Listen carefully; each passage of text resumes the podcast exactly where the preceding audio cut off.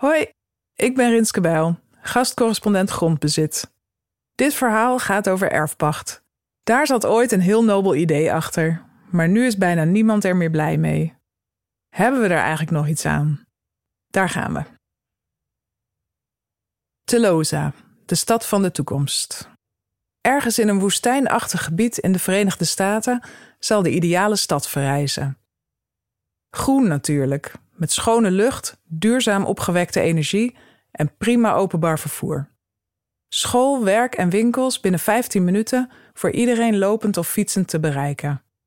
Het zou de meest eerlijke en inclusieve stad ter wereld worden. Dit is de droom van de Amerikaanse miljardair Mark Lohr, voormalig CEO van de Amerikaanse supermarktketen Walmart. Er is nog geen huis gebouwd, zelfs nog geen locatie voor gevonden. Toch kunnen, als het aan Loor ligt, al in 2030 de eerste bewoners hun intrek nemen in zijn droomstad. Maar hoe bouw je een sociale en rechtvaardige stad? Simpel, meent Loor, door van de grond gemeenschappelijk eigendom te maken. Hij wil een stuk land van ruim 60.000 hectare kopen en dat in zijn geheel aan de toekomstige gemeenschap van Telosa schenken. Bewoners gaan huur betalen voor het gebruik van een stukje grond. En daarvan worden de uiteraard uitstekende publieke voorzieningen en infrastructuur gefinancierd. Loor presenteert zijn stad als innovatief en ultramodern. Maar de grap is, dit nieuwe model van gemeenschappelijk grondbezit lijkt verdacht veel op iets wat we in Nederland al meer dan 100 jaar kennen: de erfpacht. Eind 19e eeuw werd in Amsterdam het erfpachtstelsel ingevoerd om de explosieve groei van de stad in goede banen te leiden. Nieuw ontgonnen grond werd voortaan niet meer verkocht, maar bleef eigendom van de gemeente. En nog altijd kan je in het grootste deel van Amsterdam wel een woning kopen, maar niet de grond eronder. De grond huur of pacht je dan van de gemeente. Ook andere gemeenten hebben erfpacht ingevoerd, waaronder Den Haag in 1911, Rotterdam in 1973 en Utrecht in 1974, hoewel de meesten dat alleen deden voor een deel van hun grond. Ooit was erfpacht net zo vernieuwend en progressief als het utopische Telosa. Dankzij de erfpacht kon de hele stad ervan profiteren dat de grond steeds meer waard werd. Niet alleen huiseigenaren, maar ook mensen met een huurwoning.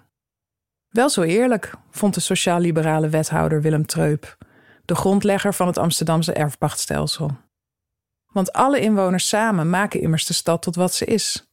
En het is de gemeente die investeert in wegen, scholen, bibliotheken en alle andere voorzieningen die de stad leefbaar en aantrekkelijk maken.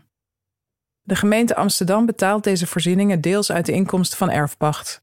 In 2019 zorgde de erfpacht voor zo'n 4,5% van de totale inkomsten. Erfpacht klinkt dus als een prachtidee.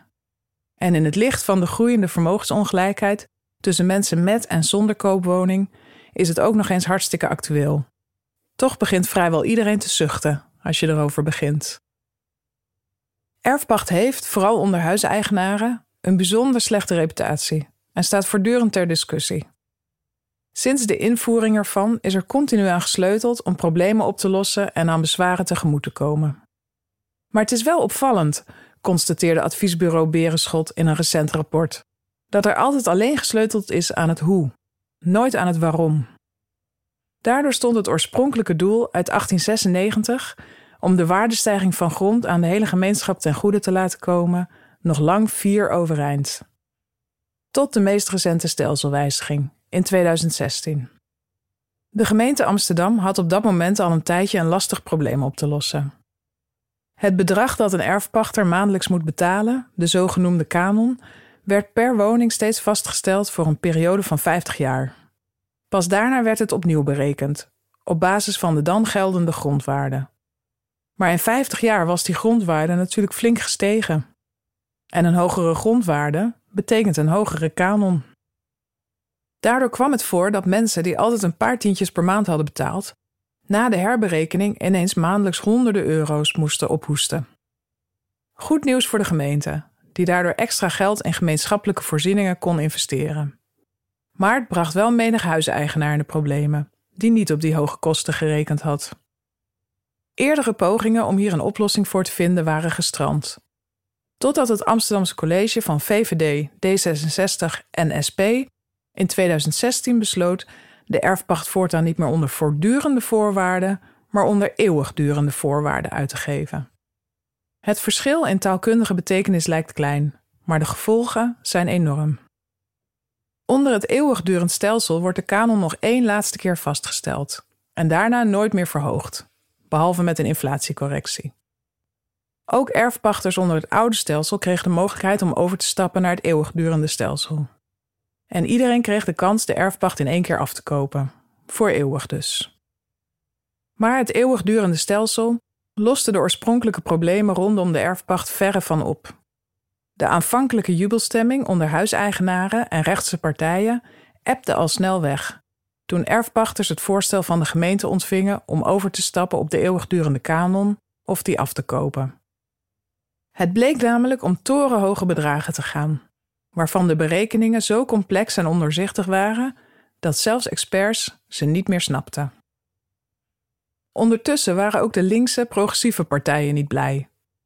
Met de keuze voor een eeuwigdurende kanon en de mogelijkheid om deze af te kopen, zou alleen de individuele huiseigenaar nog profiteren van de toekomstige waardestijging van grond. Waar dient de erfpacht dan eigenlijk nog toe? Diederik Boomsma van het CDA is in de Amsterdamse gemeenteraad een van de grootste critici van de erfpacht. Hij vat de situatie treffend samen. Het was niet goed, maar het is nu nog slechter. Niemand is tevreden met het nieuwe stelsel, concludeert ook Berenschot in het eerder genoemde rapport. Maar op weer nieuwe aanpassingen zit ook niemand te wachten, vertelt Zeger Ernsting, GroenLinks-raadslid in Amsterdam. Huiseigenaren niet, die inmiddels bijna allemaal zijn overgestapt naar het nieuwe stelsel en eindelijk duidelijkheid hebben. En politici ook niet, want na jarenlang gesteggel vinden ze dat er nu eerst maar eens rust moet komen in het erfpachtdebat. Bovendien valt er niet zoveel meer aan te sleutelen. De nieuwe afspraken zijn eeuwigdurend en dus onomkeerbaar. Dit is trouwens geen exclusief Amsterdams verhaal. Amsterdam was in 2016 zelfs de laatste gemeente die de overstap naar eeuwigdurende erfpacht maakte. Zo deed Den Haag dit al in 1986, Utrecht in 1989 en Rotterdam in 2003. Vaak is dat het begin van het einde geweest. Daarna wordt er steeds minder grond in erfpacht uitgegeven en krijgen mensen vaker de keuze om zelf eigenaar te worden van de grond. In Rotterdam kon dit meteen vanaf 2003, in Utrecht sinds 2016. In andere gemeenten werd het erfpachtstelsel na verloop van tijd zelfs zo goed als helemaal afgeschaft. Erfpacht lijkt dus een doodlopende weg geworden. Tenminste, als manier om de hele gemeenschap te laten profiteren van de stijgende waarde van grond. Maar je kan je ook afvragen of erfpacht überhaupt ooit het beste middel is geweest om dit doel te bereiken. Veertig jaar geleden was er al een organisatie die voor een alternatief stelsel pleitte. In oktober 1982 stuurde die alle Nederlandse gemeenteraden een brief over erfpacht. In de brief stond: veel principiële en praktische motieven pleiten voor het erfpachtstelsel. Maar het is ook waar dat tegen de erfpachtpraktijk in sommige gemeenten ernstige bezwaren gemaakt moeten worden. De brief was geschreven door de bestuursleden van Stichting Grondvest, een organisatie die het gedachtegoed van de 19e-eeuwse Amerikaanse econoom en journalist Henry George in Nederland in de praktijk wilde brengen. Mijn opa was een van de oprichters en tientallen jaren de voorzitter ervan. Volgens Henry George was particulier grondbezit de belangrijkste oorzaak van economische ongelijkheid. Omdat grond in waarde stijgt, worden grondeigenaren steeds rijker en de armen armer. Daarom stelde hij een zogenoemde land value tax voor. Een belasting waarmee de stijgende grondwaarde niet langer aan individuele grondeigenaren ten goede zou komen, maar aan de hele maatschappij. Grondbelasting en erfpacht dienen dus hetzelfde doel. Toch was mijn opa niet erg enthousiast over erfpacht. Het stelsel moest wat hem betreft in ieder geval niet uitgebreid worden. Maar over een verbetering van het bestaande stelsel had hij wel zo zijn ideeën. En die bracht hij met zijn medebestuursleden graag onder de aandacht van alle 774 gemeenteraden van Nederland. In de brief pleiten de bestuursleden van Grondvest voor een alternatief stelsel, wat zij grondrecht noemen. Ze presenteren het als een soort verbeterde versie van erfpacht. Maar in de brief wordt niet helemaal duidelijk wat de verschillen zijn. Van de meeste gemeenten krijgt de stichting dan ook een vrij obligaat briefje terug. In de evaluatie van de campagne schrijft Grondvest: Wim C., mijn opa dus, zou zeggen: Kan ik niks aan doen. dan moeten ze maar goed lezen wat er staat. Maar bij het lezen van de brief bekruipt mij een ander gevoel. Hadden ze het niet wat beter uit kunnen leggen? Want ze hadden denk ik best een punt. Bij mij viel het kwartje toen ik in het rapport van Berenschot ook ineens de term grondbelasting tegenkwam. Erfpacht is eigenlijk een ingewikkelde vorm van grondbelasting geworden, concluderen de onderzoekers. Dus dringt de vraag zich op: kan dat dan niet veel eenvoudiger? Dat was precies wat mijn opa en zijn medebestuursleden 40 jaar geleden in hun rondzendbrief hadden geprobeerd uit te leggen. Want een grondbelasting is veel eerlijker dan het huidige erfpachtstelsel en zorgt bovendien dat de waardestijging van grond wel weer bij iedereen terechtkomt. Laten we de verbeteringen eens op een rijtje zetten. De eerste is geen abrupte stijging meer. Huiseigenaren die na 50 jaar geconfronteerd worden met een fors hogere kanon, hebben weinig reden tot klagen, meende mijn opa. Dat betekent in feite dat ze 49 jaar lang te weinig hebben betaald. Hij pleitte er daarom voor de actuele grondwaarde ieder jaar vast te stellen. Dan zouden huiseigenaren niet meer voor dit soort grote verrassingen hoeven te komen staan. Om de pijn te verzachten kunnen andere belastingen dan omlaag. De tweede verbetering: geen ongelijkheid tussen erfpachters. Erfpacht is een privaatrechtelijke overeenkomst tussen de gemeente en de gebruiker van de grond. In de praktijk betekent dit dat jouw buurvrouw een heel ander contract met de gemeente kan hebben dan jij, en dus misschien wel een heel ander bedrag moet betalen, ook als de grond onder jullie huizen evenveel waard is. Stel dat jouw erfpachtkanon net opnieuw berekend is, op basis van de huidige grondwaarde. Maar het contract van je buurvrouw is pas halverwege het tijdvak van 50 jaar. Dan is haar kanon berekend op basis van de grondwaarde van 25 jaar geleden. En blijft ze ook de komende 25 jaar nog dat veel lagere bedrag betalen dan jij. Niet erg eerlijk dus. Ook tussen gemeenten onderling bestaan er allerlei verschillende voorwaarden over het gebruik van de grond. Econoom Paul Nelissen telde voor zijn proefschrift over erfpacht in 2008 een stuk of 80 varianten van de algemene bepalingen. Belastingen daarentegen zijn publiekrechtelijk. De voorwaarden zijn voor alle burgers hetzelfde. Bij een grondbelasting zouden dus geen verschillen tussen mensen in vergelijkbare situaties ontstaan. De derde verbetering, ook geen ongelijkheid tussen erfpachters en grondeigenaren meer. Wat ook niet helemaal eerlijk is, is dat niet iedereen erfpacht betaalt. Sommige mensen bezitten wel een huis op eigen grond. In Amsterdam is dat juist in de rijke grachtengordel en Vondelparkbuurt. Dat is historisch zo gegroeid. Die grond was al in eigendom uitgegeven toen het erfpachtstelsel ingevoerd werd. De grondeigenaren daar profiteren dus zelf van de waardestijging van grond, terwijl hun stadsgenoten die afdragen voor het publiek belang. Bovendien betalen ze relatief weinig onroerende zaakbelasting.